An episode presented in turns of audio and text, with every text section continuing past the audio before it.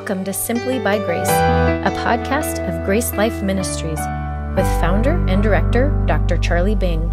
This podcast and other helpful resources can be found at our website, gracelife.org. Now, here's Dr. Bing.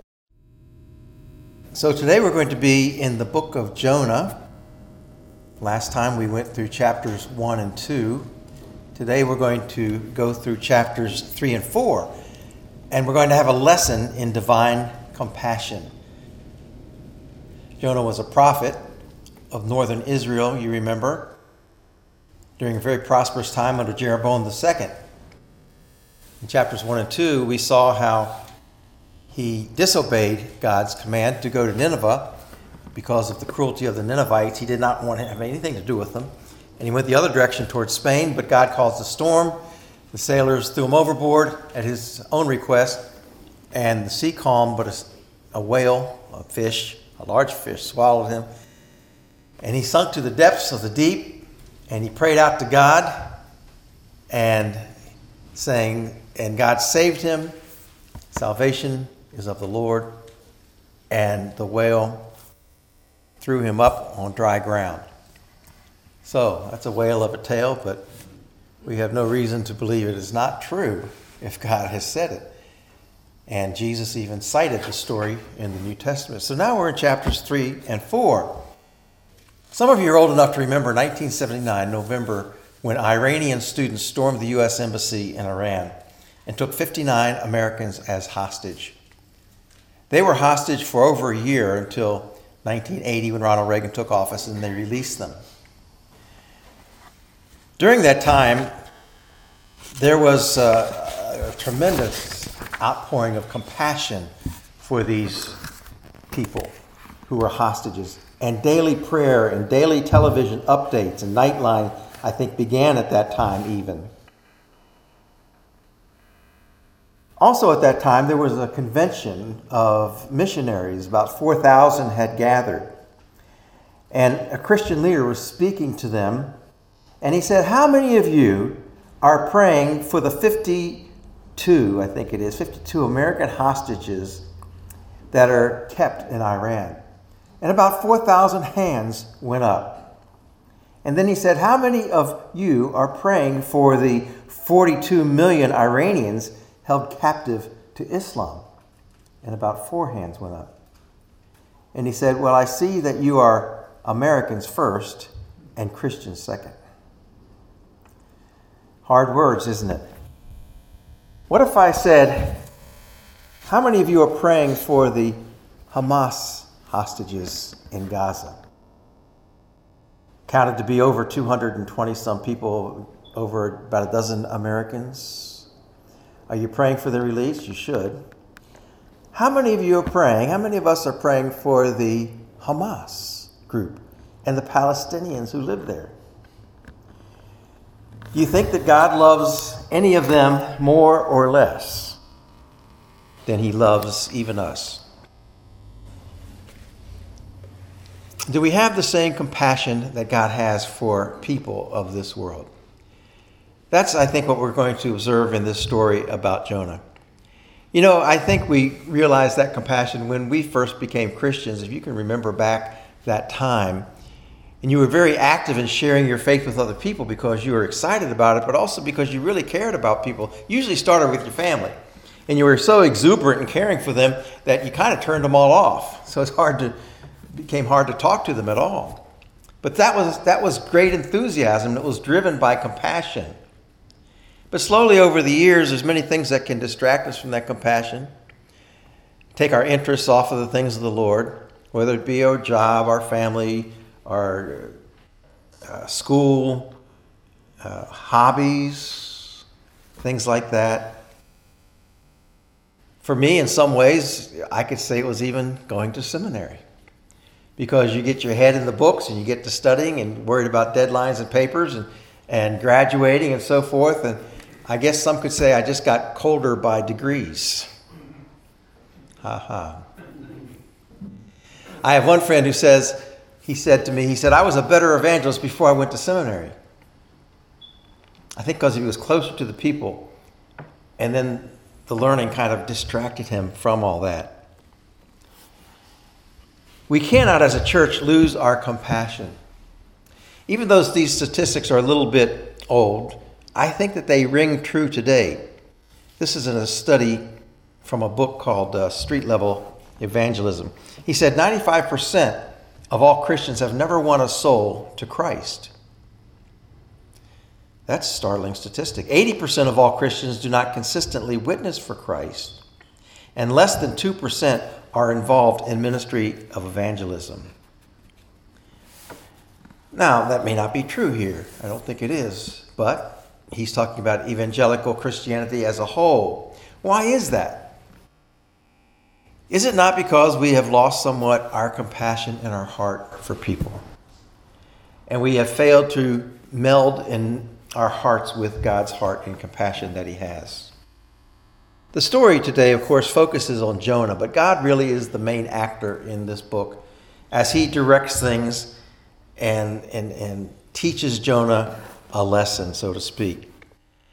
So when we come to chapter 3, let's just read that. It says, Now the word of the Lord came to Jonah the second time, saying, Arise, go to Nineveh, that great city, and preach to it the message that I tell you. So Jonah arose and went to Nineveh, according to the word of the Lord. Now Nineveh was an exceedingly great city, a three day journey in extent. And Jonah began to enter the city on the first day's walk. Then he cried out and said, Yet 40 days, and Nineveh will be overthrown. That was his message. God commanded Jonah to go a second time. God was giving Jonah a second chance. He's persistent in this priority that he would even use someone who disobeyed him to go. And he's also a God of second chances. And so Jonah has his second chance and he goes to this great city. Uh, we don't know exactly what the population was. It talks about a three day journey that may be the city itself and the metropolis area. It would take three days on foot to walk through it all, or maybe around it all. Some estimate that there were 120,000 people, there um, who were younger people, which would make a population, according to chapter 4, make a population of about over 600,000 people. So it's a pretty big city at that time, considering that most cities in, were very small. So Jonah goes this time, but he doesn't, doesn't go out of compassion, he goes out of chastening. You see, what's important to God is that he gets his message across, not so much that he has the exact right messenger or the exact right motives. With God, it is always message before methods and message before messenger. When I teach evangelism, I don't start with how to do evangelism and teaching people methods to do evangelism. I start with the message. What is the message? Because that's what God uses. The messenger is just a tool, the methods are just tools. The message is what God is about. The greatest thing about the gospel is the gospel, not the preacher. And God wanted to make sure that that message got to the people of Nineveh, even if it was through a very flawed and once disobedient Jonah. So then we come to verses 5 through 9, and we see something amazing happen. The people believe God. It says, So the people of Nineveh believed God, proclaimed a fast, and put on sackcloth from the greatest to the least of them. Then the word of the Lord came to the king of Nineveh, and he rose from the throne, his throne, and laid aside his robe, and covered himself with sackcloth, and sat in ashes.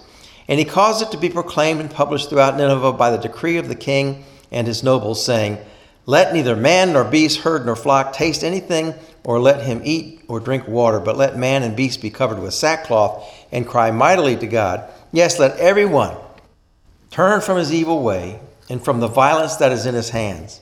Who can tell if God will turn and relent and turn away from his fierce anger so that we may not perish? So it says that when they heard the message of Jonah, they believed God. They repented of their attitude. The word here means to be sorry uh, in, in the original language for what they did. They changed their mind, but they also were were intent on changing their works and doing away the, uh, with their evil way, it says, and the violence that is in their hands. You remember we talked last time about how violent the Ninevites were as Assyrians and how they treated their enemies and how they captured them.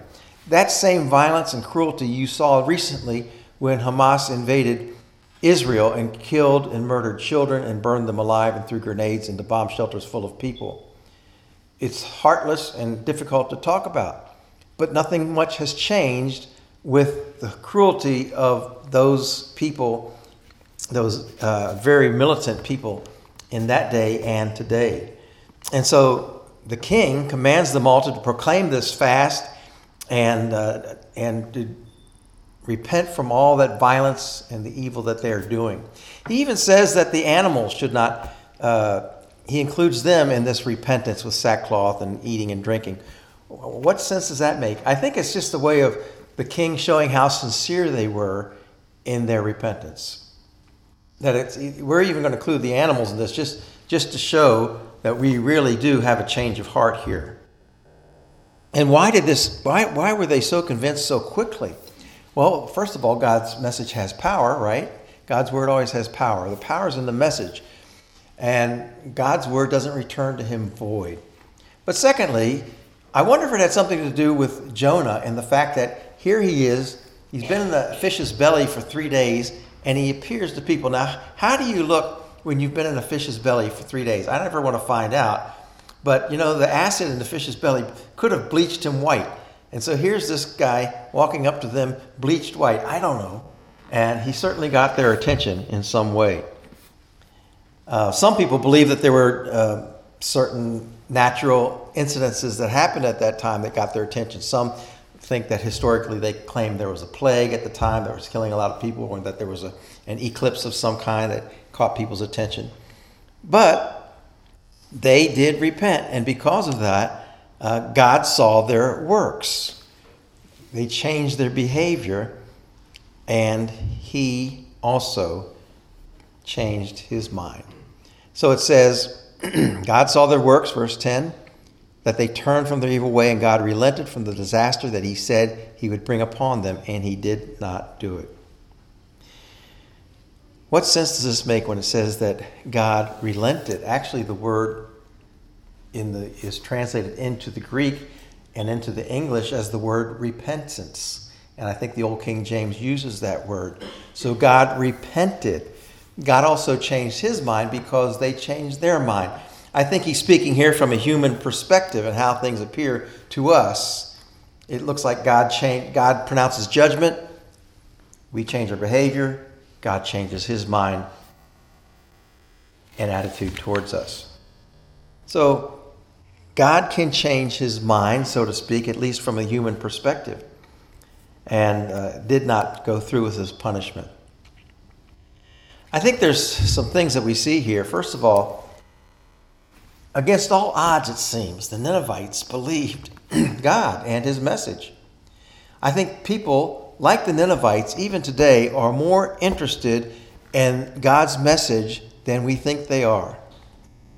That may not be so true in a place like America or in Europe where the message has been heard and uh, it has been ignored for so long, and, and other things like immorality have taken the attention of society and culture. But around the world, it is very clear to me that there are places where people are extremely interested in this message. And there is an explosion of interest in places like Africa, in places like Asia, and even among the Muslims, from what I hear. So people are more interested than we think that they are. I read somewhere that one quarter of the people that you know would come to church if you invited them. They're more interested than we think they are, so we don't invite them. But one out of four would come, according to somebody's uh, study. People are more interested than we think. And you know what? I think it also shows us that God is more compassionate than we think. He loves all people, even the cruelest, most evil of us. If, if he loved the Ninevites, does he not love the Palestinians who have done such atrocities even in recent days? They are, after all, made in his image. And Jesus, after all, did die for them also. As hard as it is to imagine that God could love such a people or that we should pray for such a people, that's the extent of God's compassion. I think something else that we should notice from this is that God uses people to reach people. And here he was going to use Jonah, even though Jonah wasn't the perfect vessel for that message. God saved us, and he commanded us also, and left us here for a purpose to do something that we cannot do once we get to heaven or once we get to be with him. The scriptures tell us that faith comes by hearing, hearing by the word of God. But how can they hear without a preacher? And so God uses us even among in our flaws.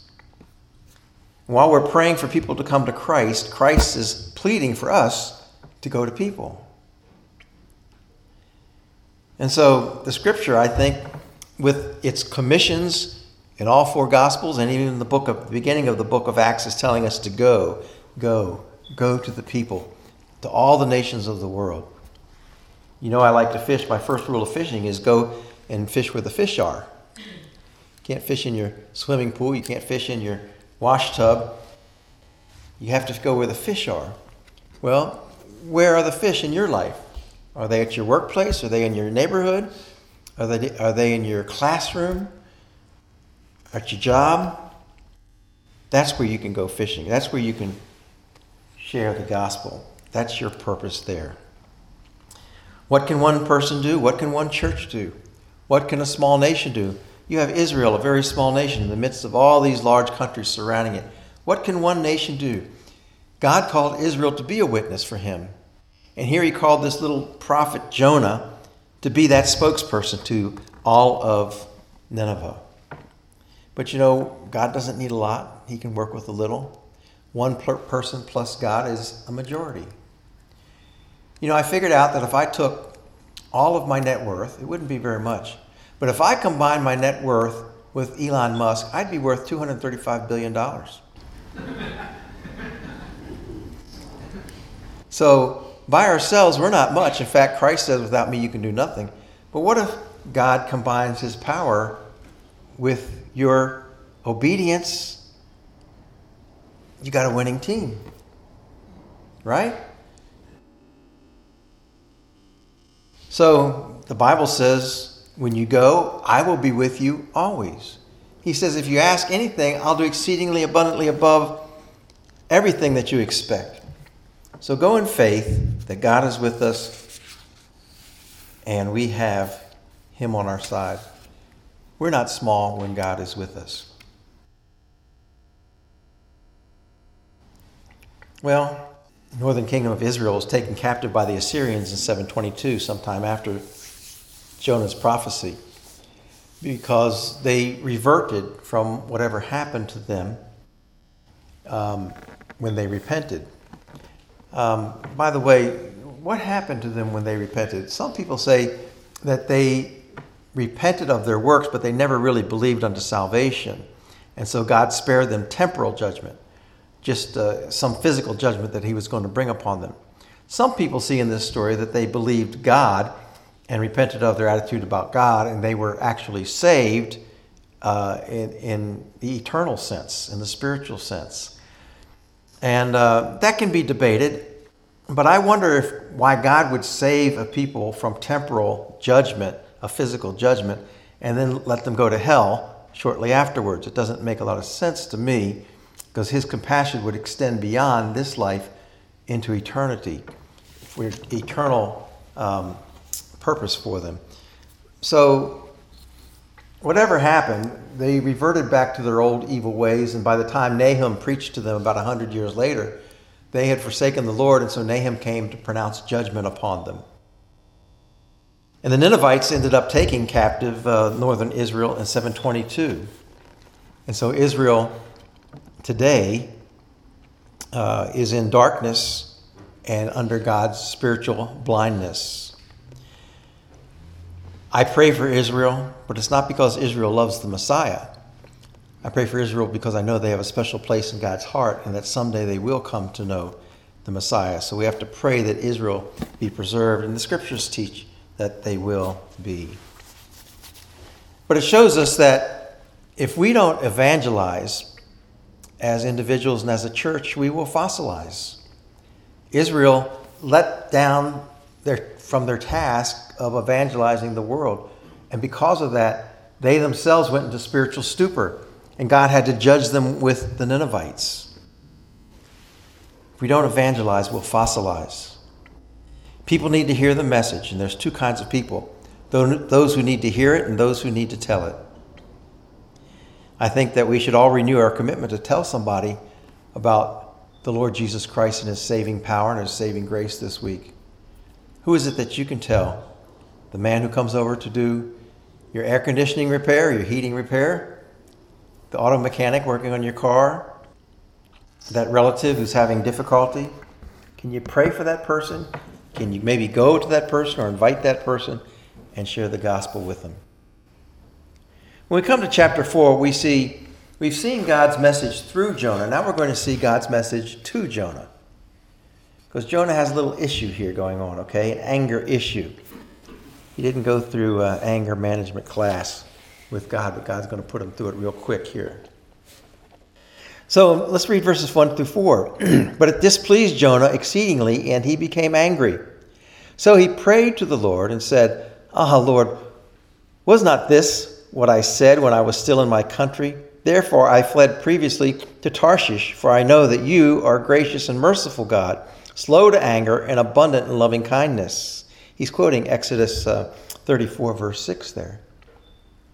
He knows God is abundant in his kindness, and he's merciful, and he's gracious, and he's slow to anger.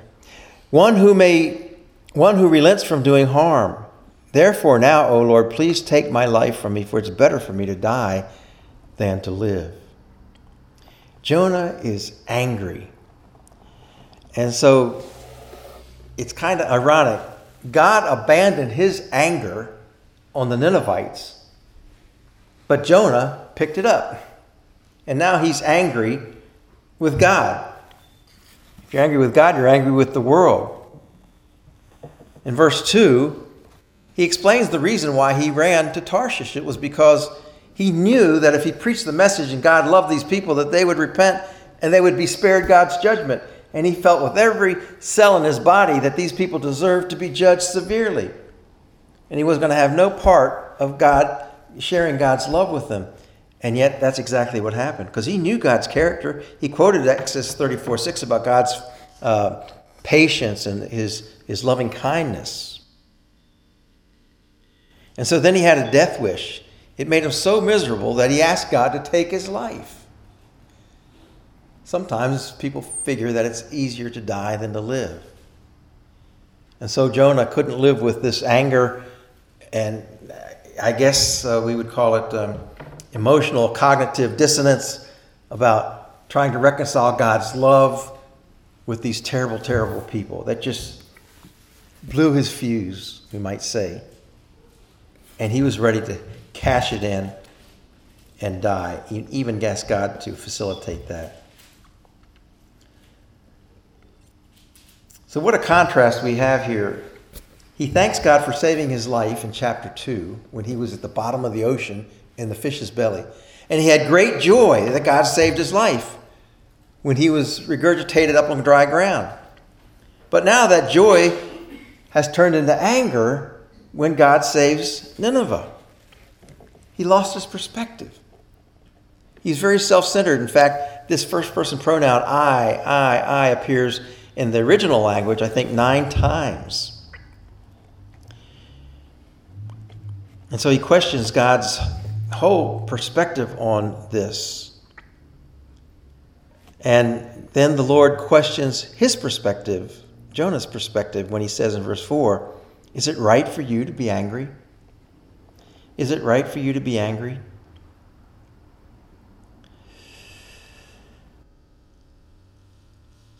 Some people share the attitude of Jonah, strangely, today. I don't know about today, but there have been historical incidences where people thought, well, you know what? If God's going to reach the lost, he'll do it without us.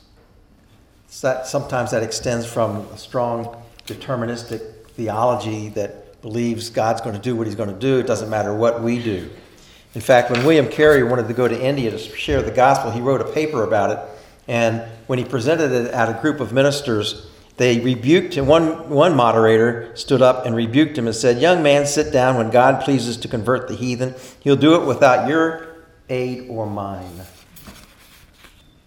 They're going to, if God wants them to get saved, they'll get saved. They don't need us. That was the attitude there. Is that our attitude that, well, we can just leave the world to God and, and, and what He's going to do, and if He wants to save them, He'll save them? Unfortunately, that's sometimes the undercurrent of thinking in some theologies that are very deterministic, that God has elected some and that they'll be saved no matter what. We don't have anything to do with it. Some would say, well, we, we can share the message, but it doesn't mean that they'll be saved because through us because God has already elected them to salvation and so forth.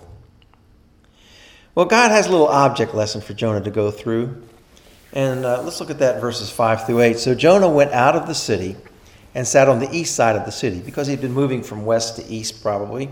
So he sits on the east side of the city. And there he made himself a shelter and sat under it in the shade, till he might see what would become of the city. And the Lord God prepared a plant and made it to come up over Jonah, that it might be shade for his head to deliver him from the misery. So Jonah was very grateful for the plant. But as the morning dawned the next day, God prepared a worm, and it so damaged the plant that it withered. And it happened when the sun rose that God prepared a vehement east wind, and the sun beat on Jonah's head so that he grew faint. And then he wished death for himself and said, It's better for me to die than to live. Again, we see the death wish. Now, this east wind, um, oh, he's on the east of the city, and he's hot, so he, he finds a shelter of a plant, and he's, he's saved from the heat. And he's delivered, we might say, from this misery by the plant. But there's an east wind that comes, and it's known today as the Sirocco wind. And they say that the temperatures can get uh, in excess of 110 degrees. Now, we had a one, one day of 110 degrees, I think in September. It broke all the records here. That was a hot day. You didn't want to go out in it, especially if the wind was blowing. It's like a, like a heat blast, heat blaster. But can you imagine being without shelter, air conditioning, or any way of cooling yourself except to hide in the shade of a plant? But even in that shade, it would be very, very hot. And so that's where he found his comfort from this hot east wind.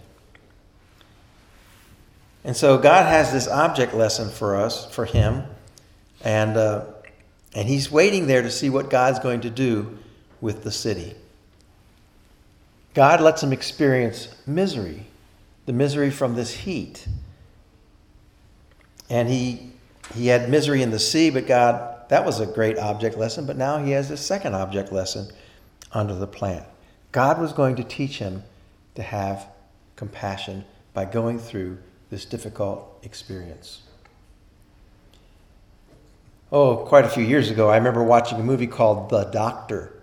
William Hurt played a doctor. and this doctor had a very cold and care, uh, and, and um, cold attitude towards his patients. He didn't have any compassion towards them. Then he gets brain cancer, and he himself has to go through all these treatments, and he's treated successfully, and he heals from his brain cancer.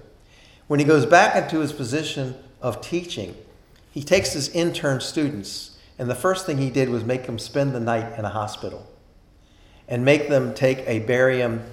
Um, what's the word I want to use? enema. Yeah, that's a word you want to forget, isn't it? He made them take a barium enema and a, a GI uh, exam, which I think is a colonoscopy. And they, they were miserable, but he wanted them to feel what patients feel so that as doctors, they would be more compassionate. It was an object lesson for them. This is an object lesson for Jonah of what it's like to be miserable, what it's like to have uh, somewhat of a salvation from the heat, for example. Well, God brings the lesson home in verses 9, the rest of the chapter. Then God said to Jonah, Is it right for you to be angry about the plant? There's another question. Is it right for you to be angry? How about angry about the plant? And he said, Jonah says, It is right for me to be angry, even to death. Jonah was justifying himself and thought he was correct in his thinking. But the Lord said, verse 10, You have had pity on the plant for which you have not labored, nor made it grow, which came up in a night and perished in a night. And should I not have pity on Nineveh? Should I not pity Nineveh, that great city in which are more than 120,000 persons who cannot discern between their right hand and their left, and much livestock? Now, again, he mentions 120,000 uh, persons who can't discern from the right and their left. That may mean young people. And if that means young people, then the population would have been probably over 600,000. Or he just may, may mean that these people are spiritually unaware. They just don't have any spiritual discernment. And so he's getting Jonah to think. And you notice how Jonah talks back sharply to God, even though God is gentle with him, asking questions instead of rebuking him. God takes a gentle approach. God, now, Jonah, is it right for you to be angry? Yes, it's right for me to be angry. He, he needs to take that anger management class, doesn't he? God doesn't come to him and say, Stupid, people are more important than plants. He's patient even with Jonah. And then he reminds Jonah, Look, you don't have any investment in this plant. You didn't make it. I'm the one that made the plant. And then he reminds him, Jonah, I have a great investment in Nineveh. I created the people of Nineveh. And there's a lot of them. And they're spiritually unaware or spiritually ignorant. Shouldn't I have compassion on them? And they even have much livestock. Now, why is that brought up? Well, the white livestock was brought up in the last chapter as those who were included in repentance. I don't know exactly why that's brought up, except the fact that God, God's love extends even to animals. Because there are laws in the Old Testament that animals should be treated humanely. And if God is compassionate even with animals and provides their food and drink and protection for a day or for their lifetime, how much more does he care for people? If he cares for the sparrow, how much more does he care for people, the Ninevites? What comes out from this story is very clear to us God loves people, not populations, but people. So, what's the conclusion of the story? We don't know because Jonah doesn't tell us, but evidently Jonah lived. He lived to write about it, to write this book. And he wrote this story with awareness, I think, of where he had gone wrong and how he'd misjudged God's character, how he'd misjudged and neglected God's compassion. And so perhaps he wrote this story as a rebuke to his people, his nation of Israel, a warning to them that they were living in self centeredness, exclusivism, callousness, racism, because the Jews took pride in the fact that they were God's people, that God had chosen them, that it was, uh, they had privileges that other people did not have, that they were given the Word of God and the covenants. But all of those privileges came with the responsibility that they never exercised. God wanted them to use that special position to be priests and a nation of priests to the rest of the world to show them the message of God but their attitude was extremely selfish. As Jonathan Swift said, We are God's chosen few, all others will be damned. There is no place in heaven for you. We can't have heaven crammed. Maybe that was the attitude of the Jewish people.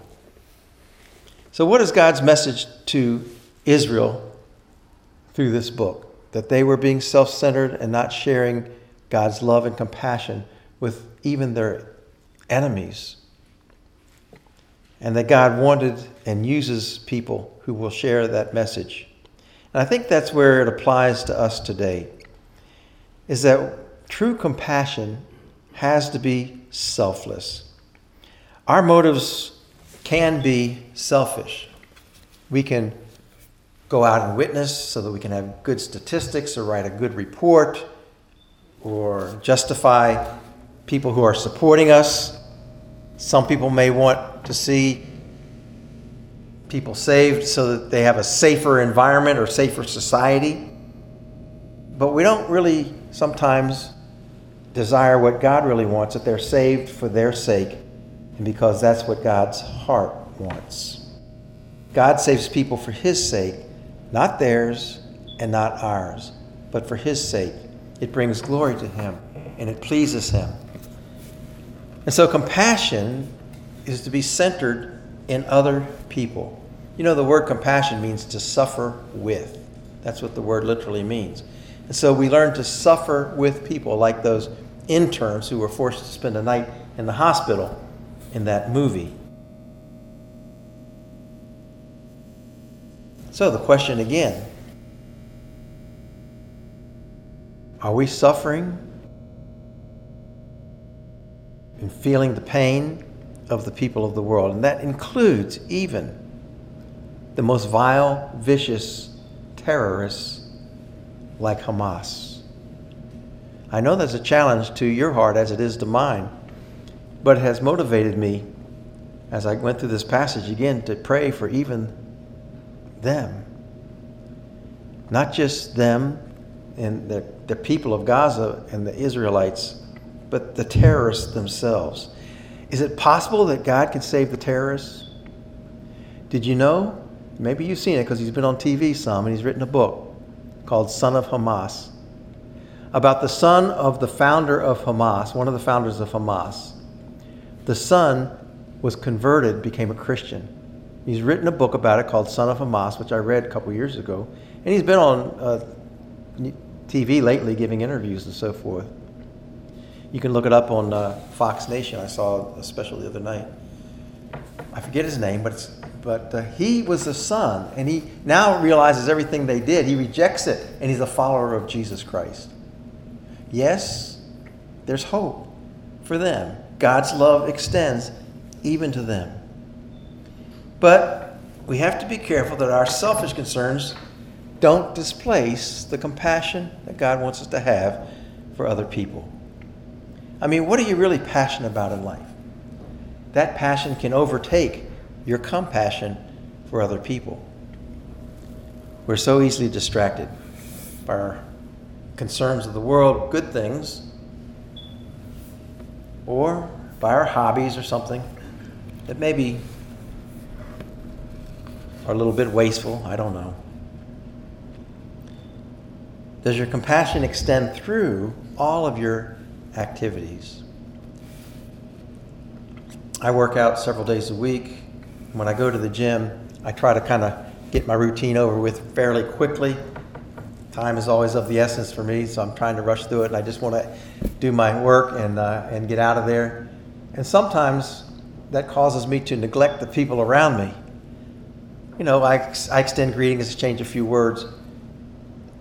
But I think God wants more from me for that. So my prayer on the way to the gym often is God, it's all about witness, not workout. It's about witness, not workout. I keep saying that to myself and to God so that I will be reminded to take a little more time because I see the same people every day. Take a little more time to share with them my life, ask them about their life, and maybe work the gospel in, as I've been able to do a little bit. You know, I don't know, did you watch the, the Texas Rangers lose dismally last night? Pretty bad show, although they won the first game. I would love to have been there. I have a preacher friend in Fort Worth. He goes to these games, big games like this, and he always gets in free, or at least for 20 bucks. He'll, the most he'll pay is 20 bucks. He got into the game. He never buys tickets. I heard the minimum ticket for the first game was $580. So, so Ken, Ken went in there and he, he stands outside and says, "You got any tickets? Anybody want, got an extra ticket or something?" And somebody gave him a sign says, "I need one ticket." So he held that up. He got in game one. I don't know if he had to pay or what. He got in game one, but he says he never pays more, more than twenty dollars. He does this all the time, and ninety nine percent of the time he gets in to these games. Amazing. How did I get off on that? Okay, so you're in the stadium, and I don't know how many does it hold? 50, 60,000 more than that? How much? 46,000? Okay. I like going to games. I like the atmosphere. I like being there. I like the excitement. But what ruins it for me is sometimes, and I almost always think this Lord, here's people screaming about a leather ball that makes no difference in their eternal life. And most of these people are going to perish eternally kind of ruins it for me for those moments. I enjoy the game, but I can never enjoy it 100% as other people are because that's my thought. And that's my thought about not just sports, but so many other things. Rush hour traffic, people are rushing to work, rushing home, trying to make a living, cutting you off, and all these things. Trying to find the compassion to think about them as God would think about them. Going to a mall, which I try not to do these days, and seeing all the people, or any, any crowd festival or uh, event, and seeing all the people having a good time, but thinking to myself, God, this doesn't count for eternity. And where will these people be in eternity? To be like God, we have to have a selfless compassion for all people, not just for our tribe, not just for our country. And we can go to all people in some ways. It's not so important that we go with love in our hearts because God can use us like He used Jonah, even though Jonah didn't love the people to whom He went.